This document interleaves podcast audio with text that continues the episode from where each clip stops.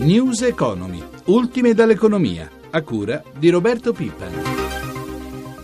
Buon pomeriggio in studio Lucia Coppa. Finalmente arriva qualche segnale incoraggiante per l'economia. Nel primo trimestre dell'anno crescono infatti produzione industriale e spesa delle famiglie, anche se secondo l'Istat torna negativo il prodotto interno lordo. Ad aprile dunque la produzione industriale ha registrato un aumento dello 0,7% su marzo quando era negativa e una crescita dell'1,6% su base annua.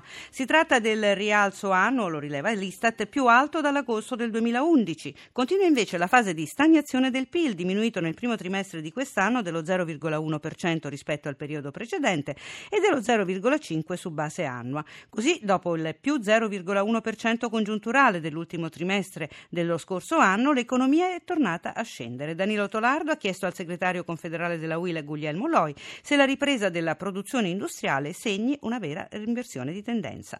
Non possiamo essere sicuri che sia permanente, è un segnale positivo, e segnala appunto che ci sono imprese che competono, che sono in grado di vendere ed esportare, per far sì che sia un risultato stabile bisogna aspettare ancora i prossimi mesi. Anche dall'Ocse arriva un segnale positivo, il nostro paese è l'unico ad accelerare fra i G7. La ripresa è più vicina? La speranza è che la ripresa sia più vicina, sempre prudenza, però effettivamente ci sono segnali importanti in molti settori che consideriamo positivi per, per il prossimo periodo. Eh, naturalmente dipende molto anche da altre politiche che investono la questione dei consumi. Come si spiega però la grande differenza tra i vari comparti? Va molto bene l'alimentare e negativo invece ad esempio l'elettronica? Eh, dipende dalla capacità delle imprese, della loro innovazione, del fatto che riescono a competere, che si è investito anche se poco in settori esposti appunto alla concorrenza. Laddove non si è fatto si pagano prezzi, prezzi altissimi. Poi c'è una forte influenza, ripeto, dell'ancora basso consumo interno che investe altri settori. L'Istat dice però che il PIL è tornato negativo. La recessione non conosce sosta allora? Recessione non conosce sosta, non c'è l'inversione di tendenza, in parte era previsto, ma è, questo corrisponde molto alla vita reale di, di della gran parte della popolazione italiana, soprattutto perché ha un reddito fisso che vede proprio, la propria capacità di spesa ancora molto bassa e ciò ha un impatto micidiale sulla capacità di, di crescita del paese, perché se i negozi non vendono molte aziende non producono. È slittato a domani il tavolo con i sindacati sulla vertenza all'Italia. Intanto il ministro dei trasporti Maurizio Lupi si dice fiducioso per la chiusura di un accordo con i sindacati sul piano di Etihad che investirà 560 milioni ma prevede 2200 esuberi strutturali. Gelsomina a testa ha intervistato il presidente dell'AMPAC Giovanni Gagliotto.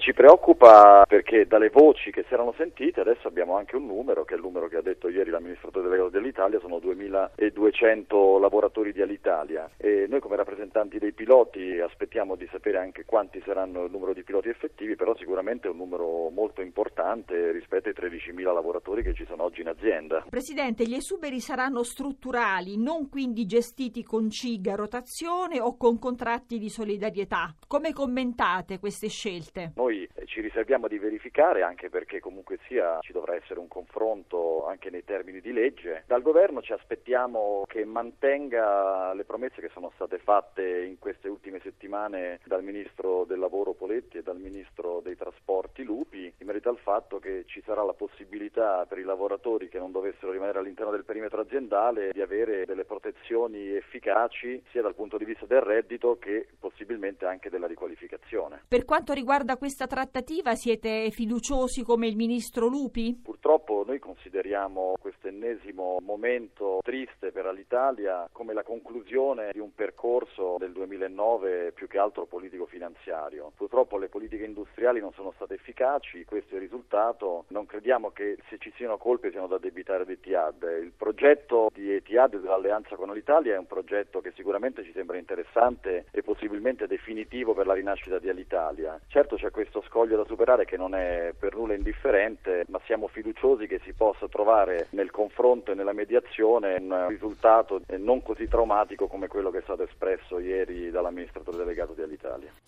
Il viaggio di Stato del Premier Renzi prima in Vietnam e ora in Cina, con al seguito anche una nutrita delegazione di imprenditori, è anche l'occasione per rinsaldare rapporti commerciali già eh, ampiamente collaudati, come il caso della Piaggio in Vietnam, e al tempo stesso aprirne dei nuovi. Intanto proprio sulle relazioni economiche tra Italia e paesi dell'estremo oriente si è tenuto oggi a Roma un convegno tra i vari temi in discussione e anche le strategie della comunicazione e dell'informazione. Vittorio Cota ne ha parlato con Gianni Di Giovanni, amministratore delegato dell'Agenzia Giornalistica Italia.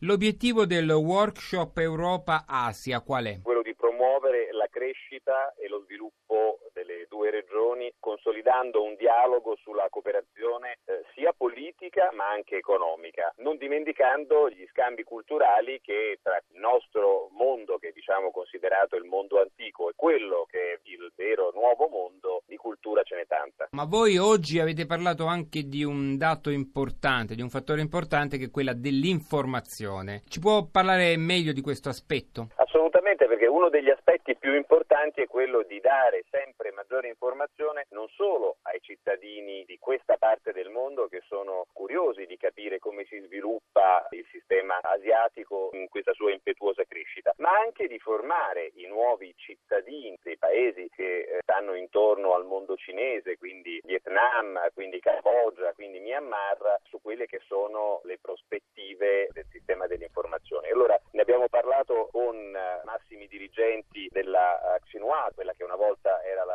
la, la nuova Cina, ma anche delle agenzie di stampa cambogiana e vietnamita, con eh, i rappresentanti del segretariato cinese per eh, l'informazione e oltre questo ovviamente eh, anche a nostri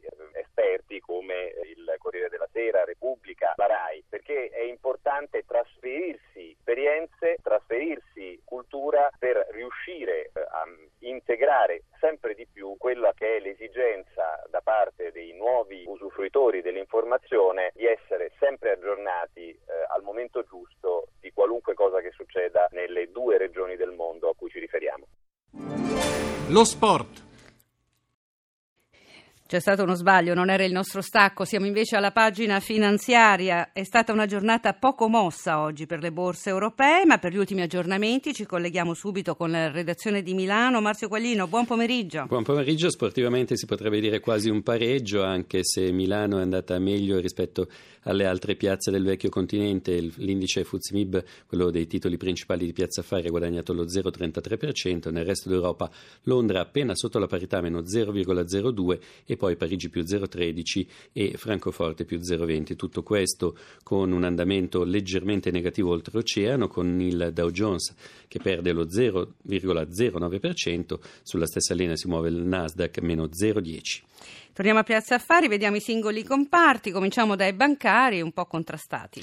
Contrastati bancari con ancora una volta Montepaschi che non riesce, che fa segnare un progresso solo teorico del 19,91%. Ricordiamo che c'è eh, il, l'aumento di capitale in corso. Per il resto alcuni titoli negativi, in particolare la Popolare di Milano che ha perso il 2,14% dopo aver segnalato invece ricavi in crescita. E poi invece in positivo Unicredit, in particolare più 1,03% dopo il giudizio positivo di una banca d'affari. Eh, in mezzo sostanzialmente Intesa San Paolo negativa, meno 0,31%. Vediamo energetici e industriali. Per quello che riguarda anche qui, poco da segnalare. Tra gli industriali Estima Microelectronics è salita dell'1,75%, poi anche Fiat in positivo più 0,70%. Eh, nel, tra gli energetici, in particolare da segnalare il progresso di Enel più 1,29% dopo l'annuncio del pagamento dei dividendi. E passiamo allo spread. Qua c'è un po' di tensione sui titoli di Stato, in particolare nel pomeriggio. Lo spread che ieri era calato, tornando ai minimi, oggi è nel pomeriggio è risalito a 148 punti base con un rendimento del BTP decennale, anche questo in leggera risalita al 2,90%. Grazie a Marzio Quaglino. Diamo ora la linea a Marino Masotti di websim.it. Buon pomeriggio. Buon pomeriggio a voi.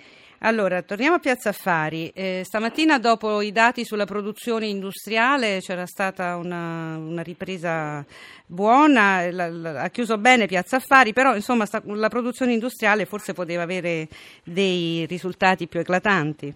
Sì, beh, sì, sì questo è vero. Alla fine il, ribasso, il rialzo è tutto sommato di poco conto, però va anche ricordato che Piazza Affari è sui massimi dal giugno del 2011, quindi insomma quando la borsa è così alta c'è sempre qualche timore eh, negli strati successivi. Comunque la notizia è molto buona, su base rettificata siamo di fronte alla crescita più forte da agosto 2011 per la produzione industriale ed è anche confortante il fatto perché ci sia un recupero dopo marzo perché abbiamo visto i dati di oggi del PIL, il ribasso della crescita economica italiana dello 0,1% è dovuto quasi interamente alla bassa alla performance deludente della produzione industriale. Per ultimo, per spiegare perché la reazione della borsa di Milano sia stata così fiacca, un dato così buono, e anche perché la borsa, la borsa Piazza Affari è fatta di banche, di società finanziarie, c'è poca industria tutto sommato nel listino italiano.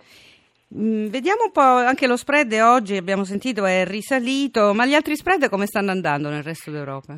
Beh sì, nel pomeriggio c'è stata un po' di tensione, eh, ma però direi che tutto sommato con questi movimenti che abbiamo visto nel pomeriggio non sono preoccupanti anche perché ci sono notizie che dicono che il mercato sta andando bene, diciamo così. Oggi per esempio la Grecia è riuscita a collocare 1,62 miliardi di, bo- di botti, insomma di, di, titoli di Stato greci a sei mesi, a un rendimento 2,15% in contrazione dal 2,7 dell'asta di maggio, quindi in un mese fortissimo recupero e eh, tanto vale la pena anche ricordare che il decennale di Atene rende il 5,48% sui livelli attuali, siamo sui livelli più bassi dal gennaio 2010, ricordiamo che era il 30% nel marzo del 2012, comunque tutto è effetto Draghi, diciamo così, perché il BTP italiano è passato da quando, dalla conferenza stampa di Draghi ad oggi, è passato dal 3,10 al 2,78, il bono spagnolo per esempio da Draghi a oggi, dal 2,90 siamo al 2,62, il rendimento del portoghese dal 3,70 siamo passati al 3,35 circa.